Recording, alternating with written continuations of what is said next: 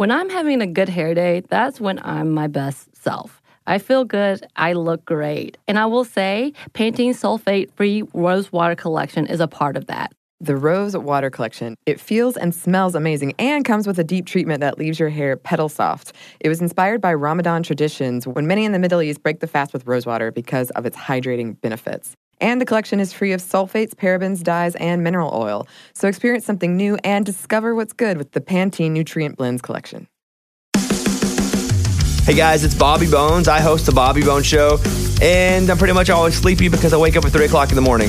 A couple hours later, I get all my friends together, and we get into a room and we do a radio show.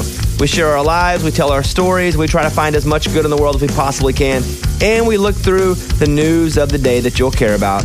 Also, your favorite country artists are always stopping by to hang out and share their lives and music too. So wake up with a bunch of my friends on 98.7 WMZQ in Washington, D.C., or wherever the road takes you on the iHeartRadio app.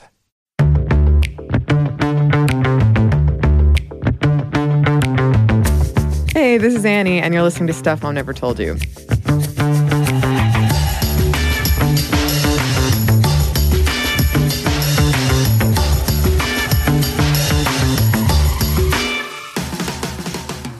As some of you listeners know, when I'm not doing this this podcast, you can hear me over on my other podcast, which is called Savor, and it's all about the history, science, and culture of food and drink.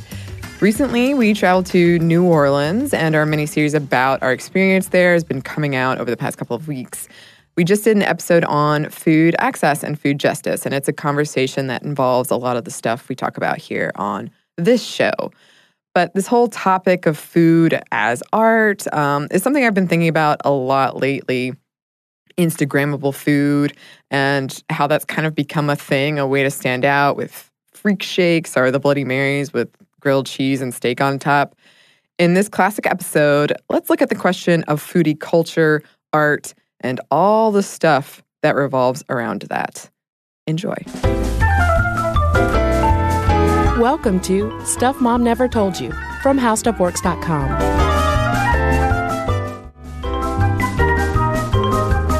Hello and welcome to the podcast. I'm Kristen. And I'm Caroline. And welcome back to part two of our holiday feast.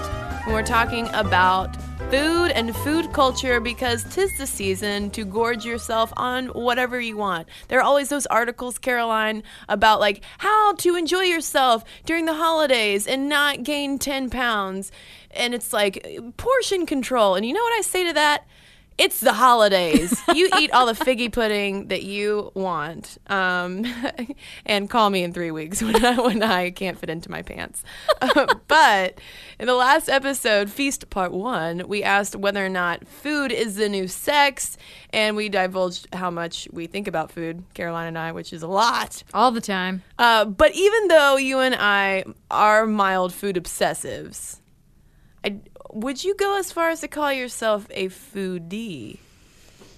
I would not. Um, I actually dated someone who was so pleasantly surprised that I was open to eating stuff beyond hamburgers, I guess, that he called me a foodie.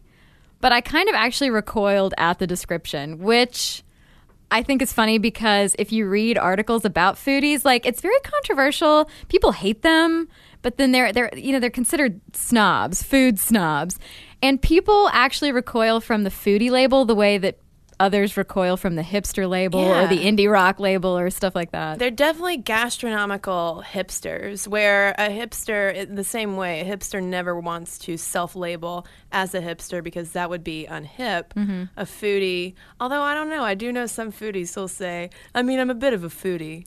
But let's not get ahead of ourselves. Uh, backing up with food culture, can we just for a moment take in how, like, food, foodtainment, food entertainment has just blown up. Uh, we have things like food documentaries like Super Size Me, Food Inc., uh, special food issues of mainstream magazines are all over the place now. Celebrity chefs and food reality TV, entire networks devoted solely to food. The fact that we have on those food networks specials just about people making desserts chocolate, just chocolate shows.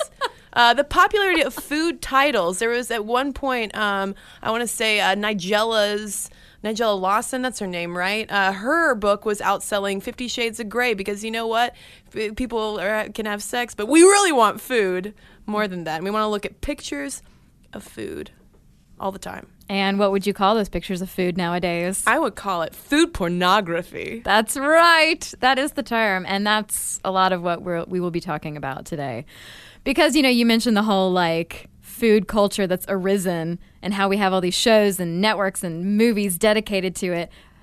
The, the Food Network, like, I can't even watch it because I just get so hungry. Yeah. It makes me so sad. Yeah, but uh, we're gonna get into the science of of why all of that that food on that you're watching on the television makes you hungry in your brain.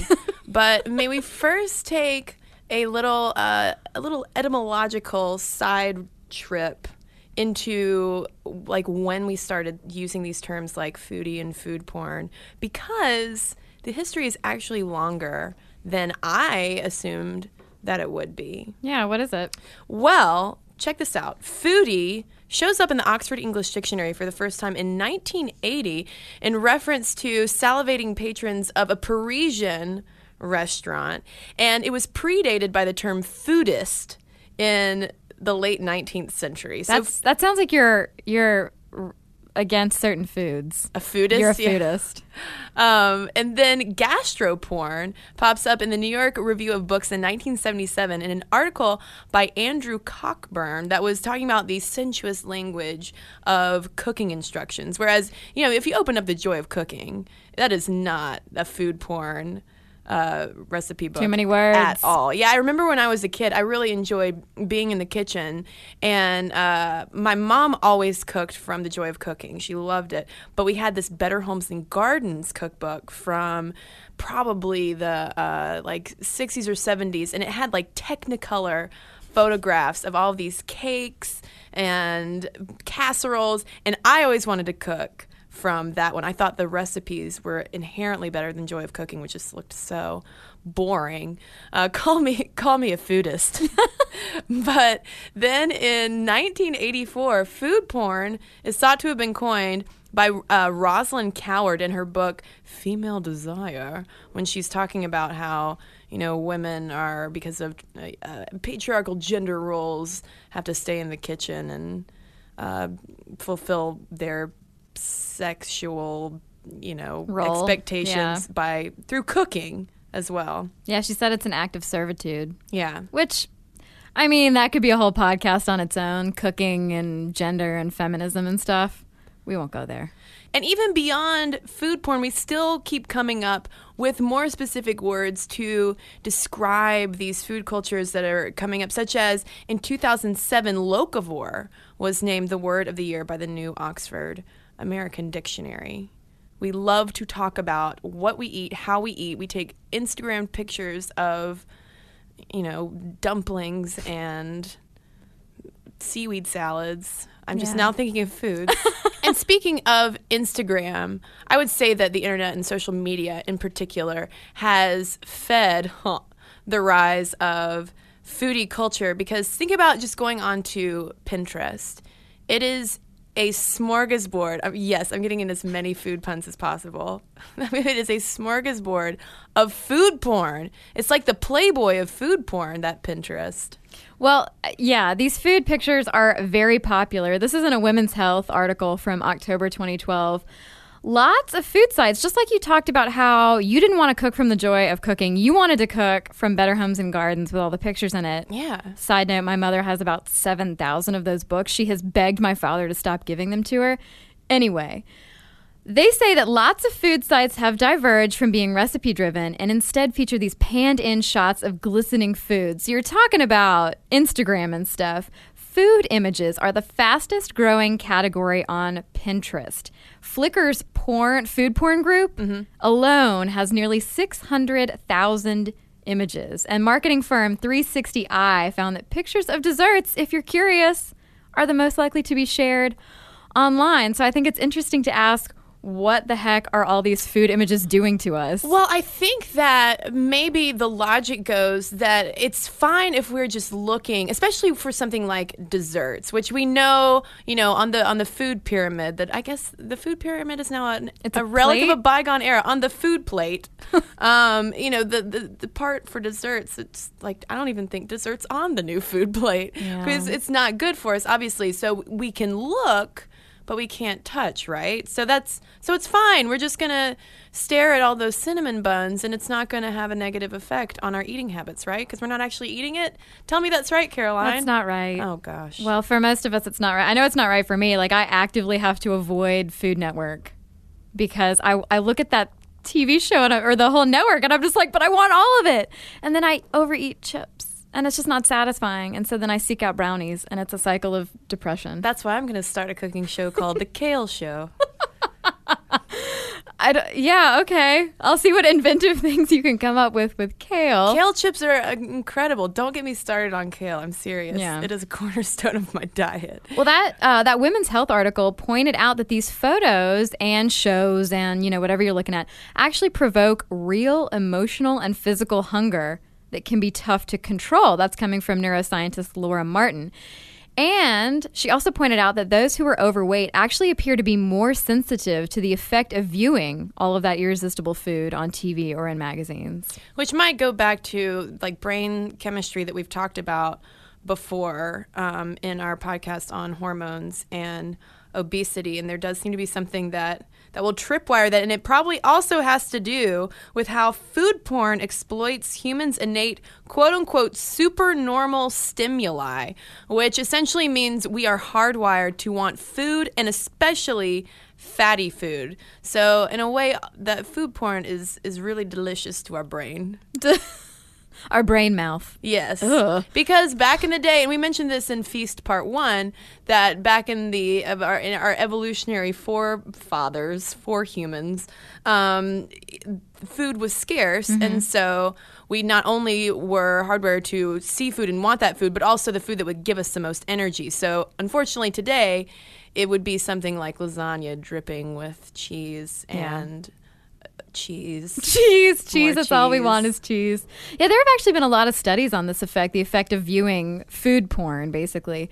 In the journal, journal in the Journal of Neuroscience back in April 2012, they found that viewing images of that delicious food lit up our brain's reward center and caused women with the most active mental response to overeat. Similarly, in obesity, they found that simply seeing food increases levels of ghrelin, which is the hunger hormone, which is what Kristen was talking about. But there is a bit of good news to all of this food porn obsession. And that is if we see the food porn and then we, you know, if we're on Pinterest, say, we click on that food porn and land on the recipe and cook that recipe, unless, of course, it is for something like a chocolate volcano deep fried with bacon.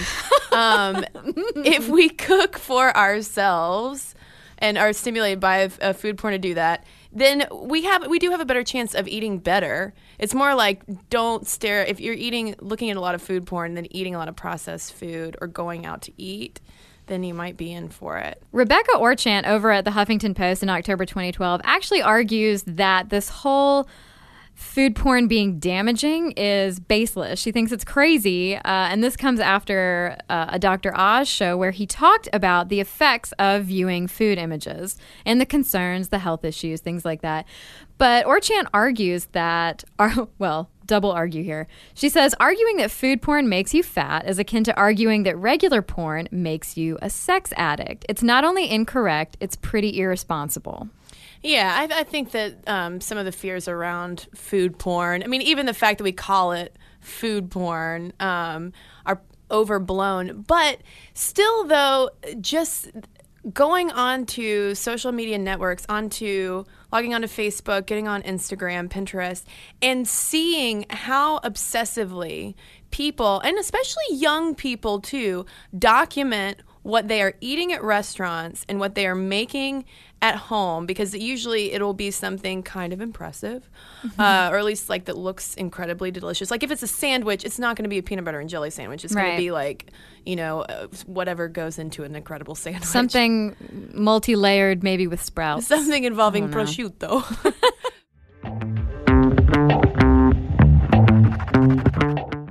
Okay.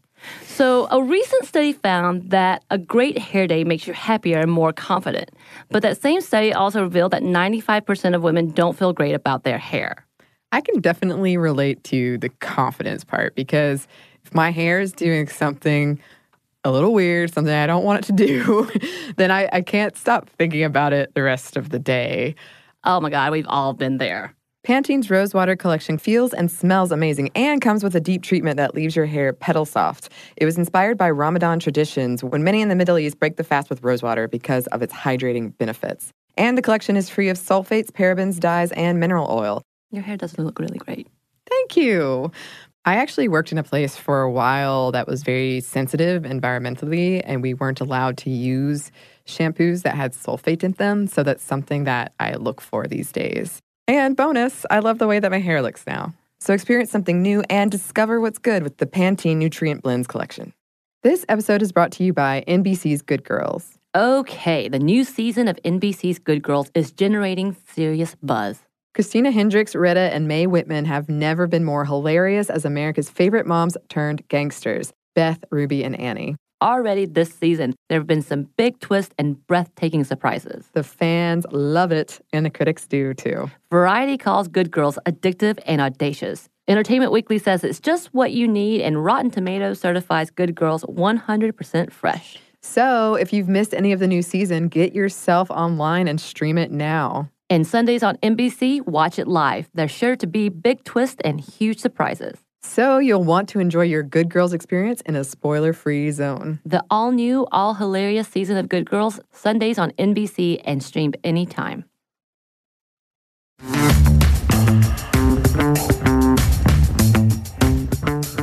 but um it seems to be some kind of new marker for how like food cultured you are. Oh, look, I, oh this this image, oh this is of this little Vietnamese place like you've probably never heard of it. Yeah, kind of you you wouldn't have heard of it. Yeah, it's a strange like I do think there's an argument to be made of how food is a new sort of uh, cultural status symbol. Yeah, there is the argument that food is replacing art. Well, I mean, there've been all the arguments. Food is the new sex. Food is the new art. Food is the new indie rock music. Right. All of these things, but the uh, food replacing art argument gets gets a lot of play over at New York Times. This is William Deresiewicz, who in October 2012 wrote an impassioned opinion piece about food and art. He basically says that we are in danger. This is a quote. We are in danger of confusing our palates with our souls, Kristen. Oh dear. Yeah, because uh, food, he says, food is not art, people. We start, both start by addressing the senses. So, good food, good art, you're addressing the senses. But food doesn't express emotion. It doesn't give you insight into other people. It doesn't help you see the world in a new way or force you to take an inventory of your soul. Yeah, uh, he, he goes on to say that we are now reading the gospel according to not Joyce or Proust, but to Michael Pollan and Alice Waters.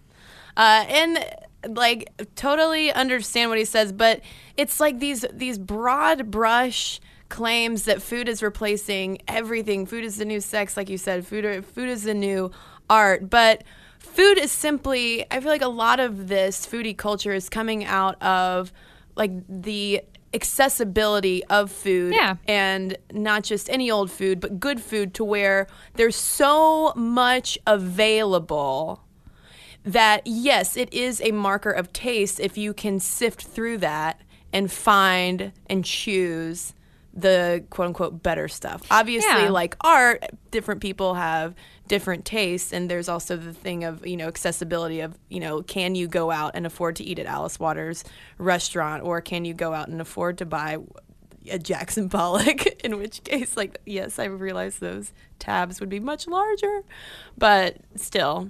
Well, yeah, I mean, you can go to access really not only excellent but unusual food doesn't mean you have to go to a fancy restaurant. You can be a foodie and do all of your shopping, cooking, and eating from the farmer's market. Well, and I feel like that's part of it too. Like that uh, part of the foodie culture is sort of in the same way of uh, I would I think maybe asking is food the new like hipsterdom is uh, even even more accurate because it's there's that pleasure in finding the lowbrow and the stuff like you don't have to go like mainstream to find like amazing food like you can just go to like a food truck uh, I like your hipster voice. yeah your foodie hipster voice.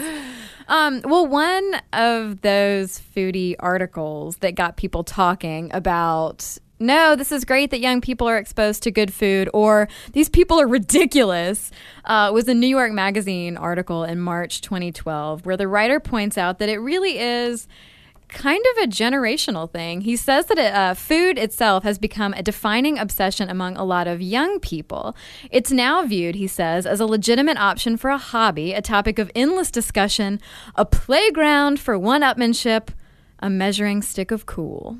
Yeah, he uh, the New York Magazine writer follows around Diane Chang, who is a New York foodie. She she doesn't do anything food related for her day job, um, and, but it's funny because she is one of the ones where she like the hipster label. She doesn't want to call herself a foodie, but she does have a food blog, and her Instagram is all food, and she throws food parties. And uh, he asked her to track everything that she ate for one week, and she spent three hundred and fifty dollars alone just on food. And I looked at uh, all the photos of everything she ate, and it was an incredible spread. Yeah. which kind of made me, you know, look at my bowl of kale and wonder.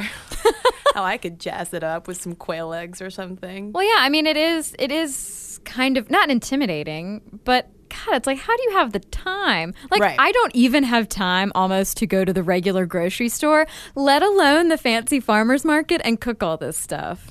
Well, and while all of this like foodie culture is going on and how it has become uh, this new mark of being cultured, especially among, uh, I do think it is something that is uh, very much among our generation. I'll be curious to hear from older listeners too. But Nina Burley over at LA Times also notes how uh, this this food obsession is kind of ironic and really sad considering the fact that uh, a lot of Americans really can't even afford a decent meal. You Yeah. know, the, the, we're talking about foodie and foodism from the high level when, yeah, it's true, like the average person is not feeding themselves very well at all if they well, can afford to. she pointed out that our our weird foodie, food porn, Food Network, Top Chef obsession kind of coincided with the economy Mm-hmm. tanking, and so there's more to think about as far as food goes than just how it looks on a plate on Top Chef. Yeah. So what do you what do you think though, Caroline? Like considering this new foodie culture that has it's not necessarily the foodies are not new obviously, mm-hmm. but it is simply more accessible and for some reason generationally it seems like we are a lot more into food Yeah. than we used to be. But do you think that drawing a parallel between that and saying that food is now like the new whatever, the new art is valid? Well, I don't know if I would blow it up to that stature. I think that websites like Yelp, to just to name one, have almost made eating out at fine restaurants or fancy restaurants or just a hole in the wall that no one's ever heard of. It's made it almost a competition, Right. To see who can eat the coolest food and write the best review about it and have the most check-ins at a place. So there there are a lot of social issues around food. Mm-hmm. And it does seem to be a young person's pursuit as opposed to 20, 30 years ago where maybe it was just stuffy older white city folk who were like, you know, going to fine dining restaurants and things like that. Yeah, maybe a lot of it too is uh, obviously there's there's the access to food, um, but also the in our personal lives, just it's a byproduct of uh, social media and how Yeah. we want to overexpose pretty much every part of our lives. It's part of the construct now, the this like public of the public persona Yeah. that we are online. I actually don't post any food photos online. Well, because most of them would be like, "Here's my Campbell's tomato soup again." but uh, yeah, I, I I don't know. I'm not really interested in people's food photos, to be honest. I think I'm just gonna start posting like really like sad food photos, like uncooked yam, like a uh-huh. yam that you've done nothing with. That's a sad looking food. So get ready, Caroline. Look at this half-eaten box of quinoa that you haven't touched in three months. Sad hashtag sad food. uh, but I do want to open it up to listeners out there because I'm sure we've done uh, we did an episode a long time ago on gender differences among uh, chefs, and I know we have a lot of cooks and chefs and foodies, whether you want to call yourself a foodie or not, who do listen to the podcast. So I will be curious to hear from folks. Like, do you think do you feel like food culture has become overblown, just in general? Has it replaced in a, in a way art because it is so accessible? And do you feel competitive about your eating? Be honest. we can we can read your letters anonymously if necessary. Uh, and speaking of letters, if you want to write into us, our email address is momstuff at discovery.com. And of course, you can always start a conversation over on Facebook as well. And we've got a couple of letters to read to close out this episode, part two on Feast. But before we get to that, we've got a quick word from our sponsor that brought us this episode of Stuff Mom Never Told You.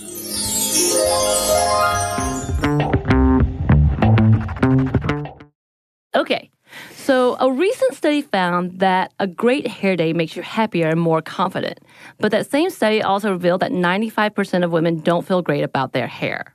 I can definitely relate to the confidence part because if my hair is doing something a little weird, something I don't want it to do, then I, I can't stop thinking about it the rest of the day. Oh my God, we've all been there. Pantene's Rosewater collection feels and smells amazing and comes with a deep treatment that leaves your hair petal soft. It was inspired by Ramadan traditions when many in the Middle East break the fast with rosewater because of its hydrating benefits. And the collection is free of sulfates, parabens, dyes, and mineral oil. Your hair doesn't look really great. Thank you. I actually worked in a place for a while that was very sensitive environmentally, and we weren't allowed to use shampoos that had sulfate in them. So that's something that I look for these days. And bonus, I love the way that my hair looks now. So experience something new and discover what's good with the Pantene Nutrient Blends collection. Here's the thing saving money with Geico is almost better than playing pickup basketball. Because there's always that guy who joins your game. He never passes the rock, he constantly bricks threes, and he'll completely hack you and then put his hands up and say, No foul, no foul. With Geico, it's easy to switch and save on car insurance. No need to fake an ankle sprain because you're absolutely exhausted. So switch and save with Geico. It's almost better than sports.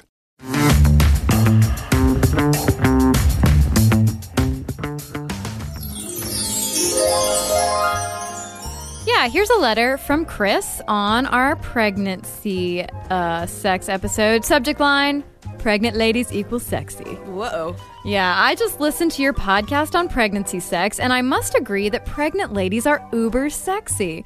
I always thought they were attractive and had that glow, but it wasn't until my wife and I were thinking about trying for a baby that I realized how attracted to them I am. During the entire nine months of her pregnancy, I couldn't get enough. However, that bell curve you spoke of did not apply to her at all. Don't get me wrong, there was sexy time, but her appetite was not nearly as voracious as I was led to believe by other sources. This kind of surprised me, seeing as how she had a pretty easy pregnancy, no morning sickness, back pain, etc., until the very end when she had high blood pressure. So, to sum up, prego equals sexy and bell curves lie. Thanks for the podcast. And thank you, Chris. Well, I've got one here from Ramiro, and this is in response to our episode on child caregivers. And he writes I listened to your podcast on child caregivers. Thank you for doing so. I myself was a child caregiver throughout my high school and beginning of college years. Like many families, I came from a single parent home, just my mother and I, and she didn't speak English. My mother was diagnosed with cancer while I was in the 10th grade. I didn't even have a driver's license, but I had to take her to all her chemotherapy appointments and surgeries and interpret for her since there was no one else who could do that. I broke a lot of laws and everything I could to make sure that she got the medical attention she needed. So much so that I would fill out all of her paperwork and knew exactly what medication she was on and what she was allergic to before the doctors would even ask her. I would fill out all the paperwork and even sign for her since her English was very limited. I don't want people to feel sorry for me since I think I'm doing very well for myself, but I'm writing you because at that age I didn't have a voice. That is why I really appreciated your podcast. In my younger years, I was the voice of my mother who was sick, and I don't regret doing it, but to be honest, and maybe it was a cultural thing, I never heard my mother thank me for all that I did for her. I was just expected to take care of her. Now that I'm an adult, I try not to relive those years, but if my mother were alive today, all I would want is the acknowledgement, a recognition, a voice of the sacrifices that I and many other children do awaiting the inevitable death of your loved one. Before your podcast, I really didn't know the numbers nor any statistics regarding this matter, so thank you for your podcast, which is a great platform to give people like me some recognition that we exist. And that letter just warmed my heart. So thank you, Ramiro, and to Chris, and to everyone who has written into us mom stuff at discovery.com. And if you're listening to this when it is coming out, I hope that everyone is having a wonderful and safe holiday season. Let us know what you're doing during your holidays by hitting us up on Facebook tweeting us at Mom Stuff Podcast. And you can also follow us if you want to check out what we're up to on Tumblr at stuffmomnevertoldyou.tumblr.com. And if you want to learn a lot about food and the science of food and even recipes as well, you can head over to our website. It's howstuffworks.com. For more on this and thousands of other topics, visit howstuffworks.com. So here's something that some of you might find shocking. 95% of women don't feel good about their hair, but Pantene is changing that. Pantene's Rosewater collection combats bad hair days with an innovative formula that uses rosewater derived from the petals and buds of the Rosa gallica plant. With Pantene's Rosewater collection, I can really feel how much more hydrated my hair is. And it's sulfate, paraben, dye, and mineral oil free, which makes me feel good because who needs all those additives? Experience something new and discover what's good with the Pantene Nutrient Blends collection. This episode is brought to you by NBC's Good Girls. The new season of NBC's Good Girls is generating serious buzz. Christina Hendricks, Retta, and Mae Whitman are hilarious as America's favorite moms turned criminals. This show is the perfect blend of comedy, action, and romance. No wonder critics call Good Girls your next TV addiction. And Rotten Tomatoes rates it 100% fresh. Ooh, Good Girls, Sundays on NBC. The new season has already had some wild twists, so watch live And stream anytime.